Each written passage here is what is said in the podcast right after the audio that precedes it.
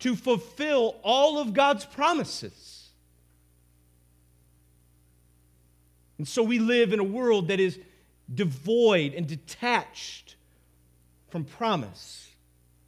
We live in a similar age where the news would, would, would, would affect us and give us a, a, a moment of despair. Nothing's going to get better, it's only getting worse. Evil people are running around controlling everything.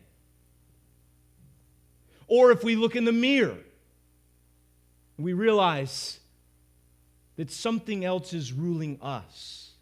We're being controlled by our own sin and our own struggles. But we see here that Jesus, the King, has come. As the Lord promised long ago, Christ is fulfilling that expectation. The Messiah, the King, the Son of David, is coming into the world showing the faithfulness of God. And you see the way in which he comes is a little bit contrary to a victorious king riding in from battle. Normally, they would come on a horse. And we see that the way in which Jesus comes, the way in which he said he would come, shows his humility. That this victory is unique. And the way by which this victory has been achieved for the people of God goes beyond our normal expectations. That it's his humility riding on a donkey, and it's his humiliation, his his willful subjection to suffering and eventual death in our place for the sins of his people. That's the way by which he is victorious over the enemies of the people of God. He's humble, riding on a donkey. So we see his authority, we see his humility, and we see his faithfulness. Christ the King comes, fulfilling all the promises of God for his people. Does that not instill a confidence in you, a faith and assurance inside each and every one of you that whatever thing we face, whatever sin we struggle with, that Jesus invaded this place to be victorious over it? Jesus is king, and he's making that declaration in this time. Not only that, verse 7, well, verse 6, we see the disciples did what Jesus said. We see that they also uh, do something else. They put cloaks uh, on the donkey and on the colt, and that the crowd, as well, is spreading their cloaks on the road, paving the way. And they also get branches from the trees and they spread them on the road something that was uh, eh, that scholars pointed out were, were, was a normal practice that showed that they were celebrating and receiving the king when he came back from battle. That yes we submit to your victory. We submit to your victory. An act of celebration an act of submission and receiving of jesus as king But not only that, the crowds went before him, and the ones that followed him were shouting. They weren't mumbling, they weren't whispering. In our non extreme society, where well, that's kind of extreme, we don't want to be extremists. It's kind of weird. Moderation Amen? We don't want to be extreme. These people responded with an extreme noise, shouting. I will not show it to you. You can say amen. We'll just talk about it, okay? They shouted Scripture. They shouted Scripture. Hosanna to the Son of David. Blessed is he who comes in the name of the Lord. Psalm 118. They shouted in joy and worship and jubilation. Hosanna in the highest. What does that word Hosanna mean? My kids asked me recently. Does anyone know what Hosanna means?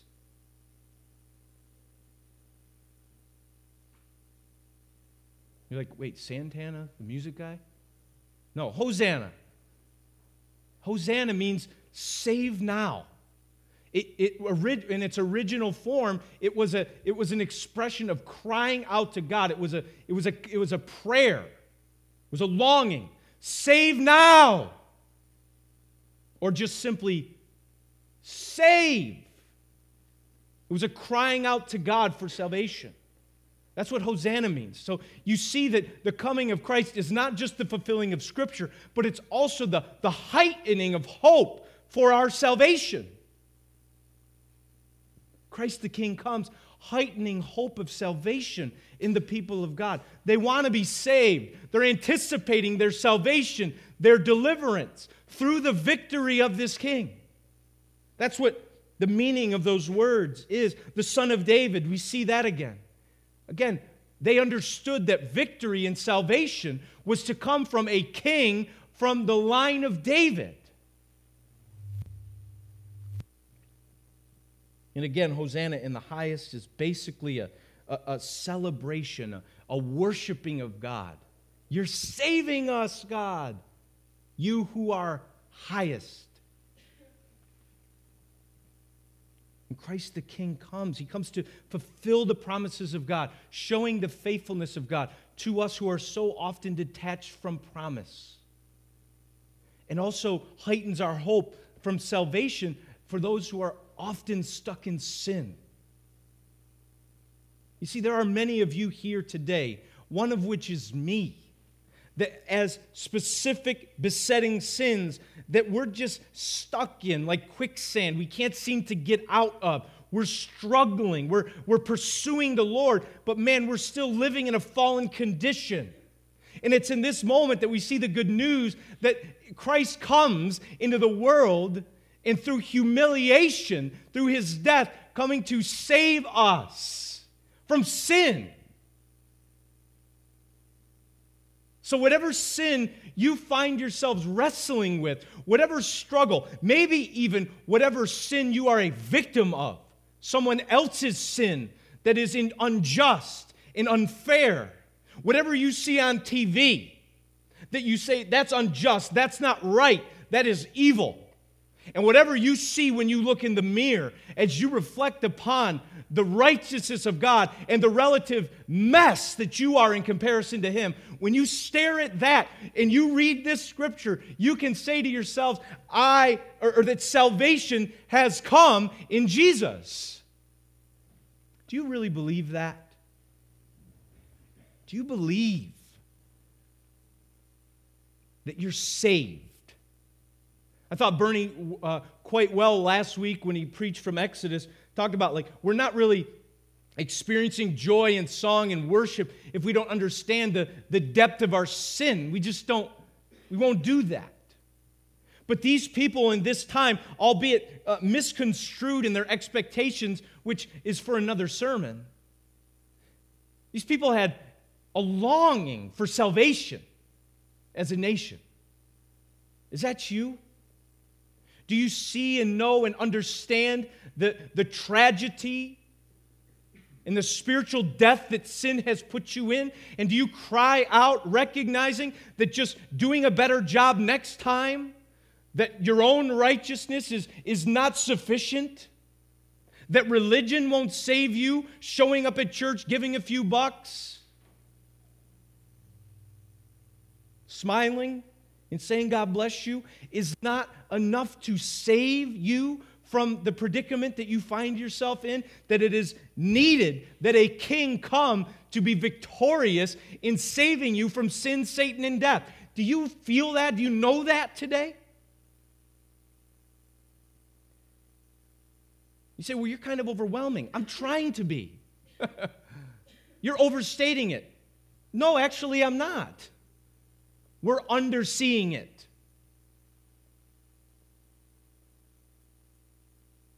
When Jesus comes, hope for salvation from our sin comes with him. Amen? Know that. Bank your life on that. Rely upon the person and the finished work of Jesus and nothing else.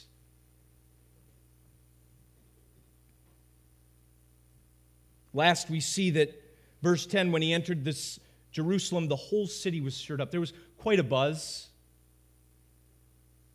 It went viral for the moment. People were tweeting, putting it on Facebook. Right? There was a buzz.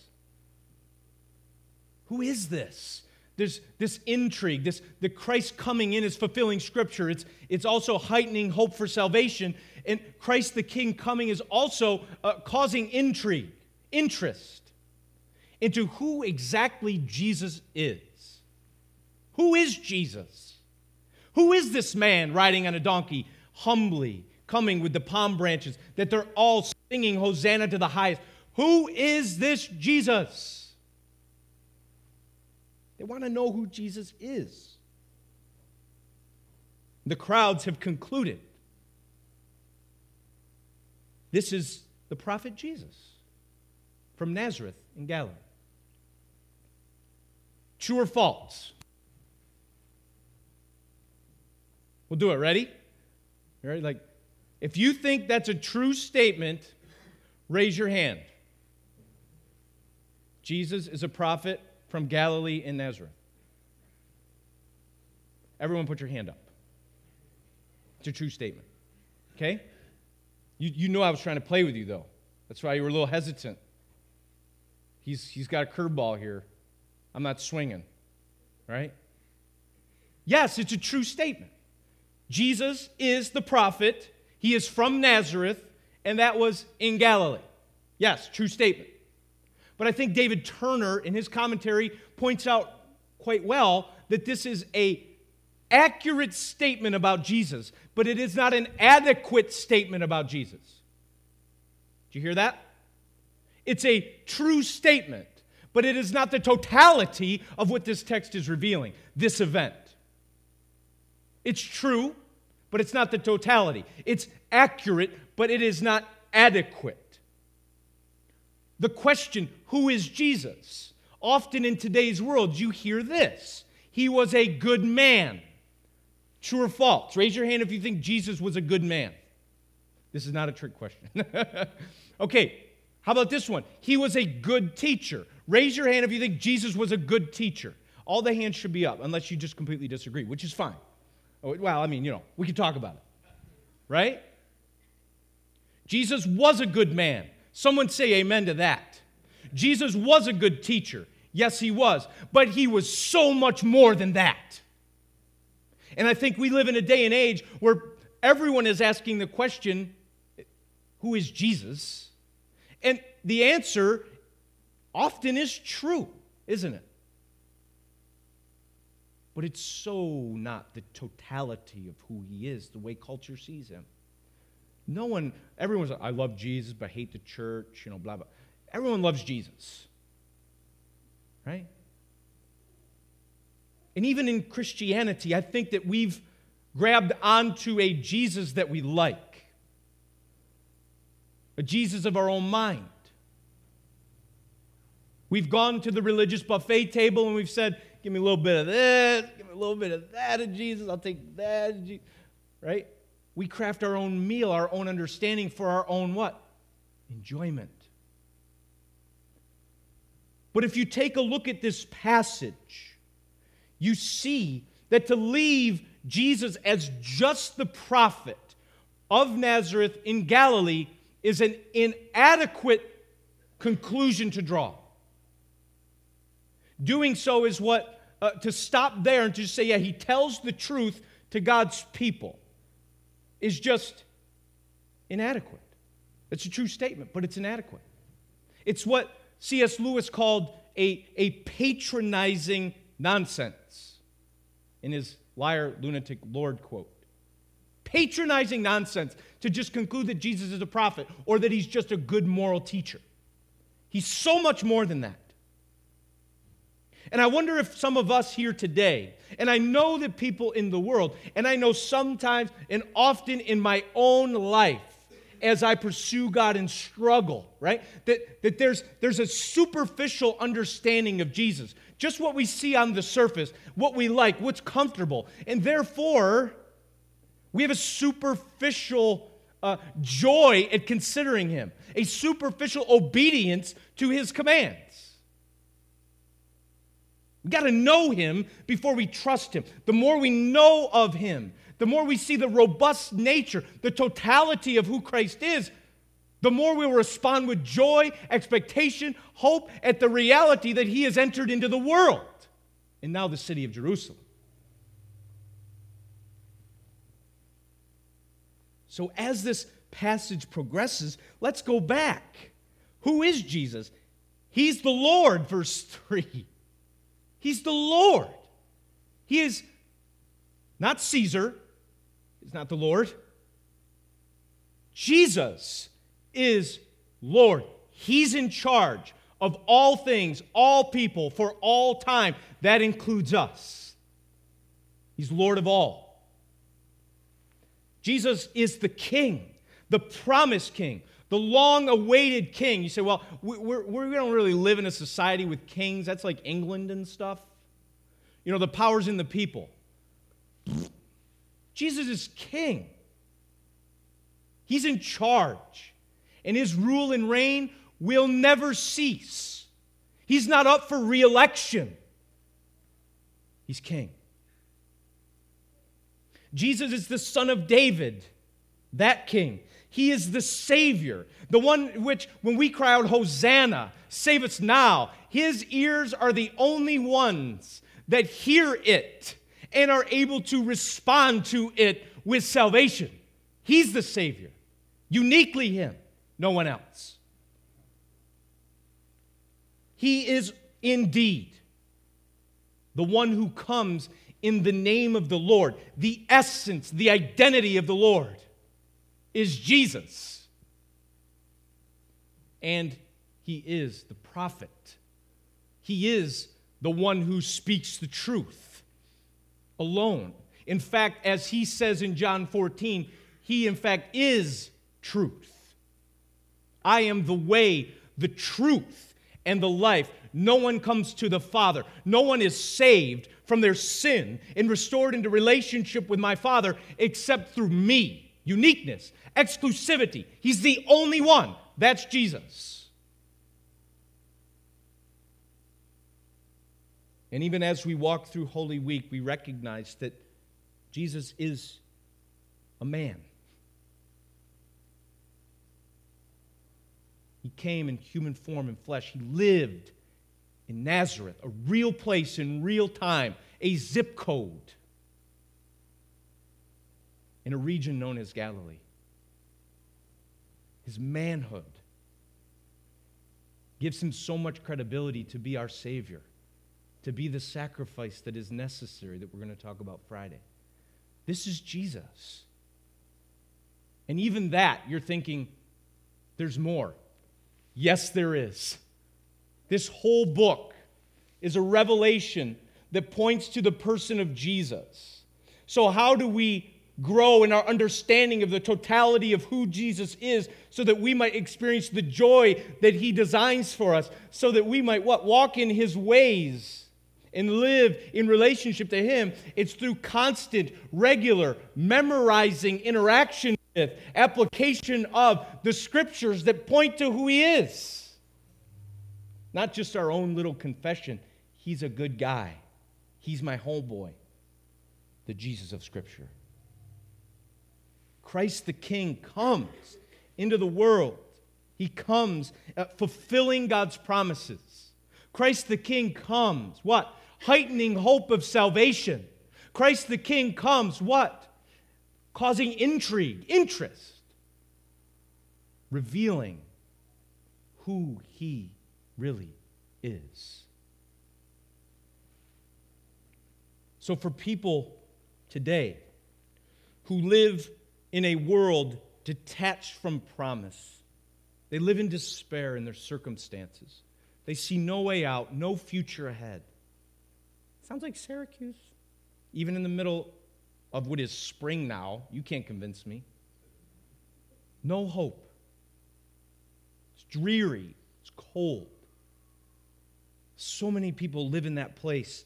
People wrestling and struggling with sin, confused about the nature of God, living apart from Him.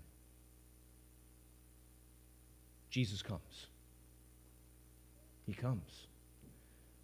When it seems that all hope is gone, Christ the King comes. When it seems as though all strength has been depleted in us, around us, Christ the King comes. When it seems as though there is no potential for joy in human experience, Christ the King comes. When there's no freedom, so it would seem, from our struggles in sin that we wrestle with day by day, when it seems that there is no possibility to be relieved and rescued, Christ the King comes. When it seems that all clarity has been lost about the meaning of life, the identity of God, our purpose in this place, Christ the King comes. This is what he did. He came. And this is what he has done in our lives. For many of you, that's your story, right? Walking down this path, doing this, hopeless, lifeless, joyless. And then what happened? What happened? God came. It's your story. God showed up in the person of Jesus and said, The Lord needs you. Come. Took claim over your very life. How do we respond to that God? Very simple. We receive Him. We submit to Him. We lay down our cloaks. That's an image. Don't take your jacket off. We lay down our cloaks. And what? We submit our lives to Him. And then we celebrate who He is and what He has been accomplishing for us. If you're here today, don't, you don't know Jesus, or maybe your understanding of Christ has been superficial at best. And he's revealed himself to you in a unique, special way through this scripture today. Do that. Receive him. Submit to him as Lord. And celebrate his victory as your king. And then I would add this the last thing I'm going to say wait for him. He came. You say, as my kids say, where is he? He's not here. And I say, you're right. But that doesn't mean he's not real. And that doesn't mean, guess what? He's not coming soon. Because he will come again. He promised. Christ the King will come, but it will not be in humility. It will be, as Revelation shows so wonderfully and graphically, it will be a Jesus with fire in his eyes. It will be a Jesus with a sword in his hand. It will be a Jesus with a message on his leg that says, King of kings, Lord of lords. And he will wreak havoc on all that is evil. And he will destroy the destroyers of the earth. Jesus will come again as king. And so part of responding to this message is saying, I believe he's coming again. I will wait for him patiently, yet celebrate who he is now. Can we do that? When all hope seems gone, Christ the King has come. Let's pray.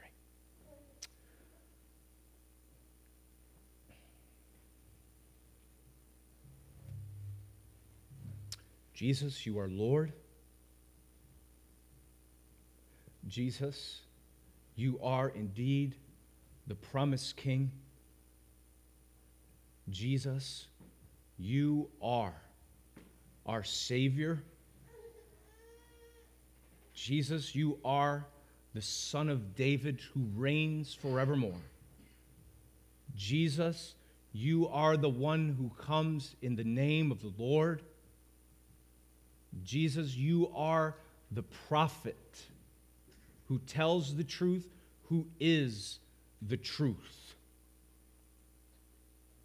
Empower us by your Spirit to understand the totality of that, to receive it, to submit our lives to you, and to celebrate with joy as we wait for your coming. In Christ's name.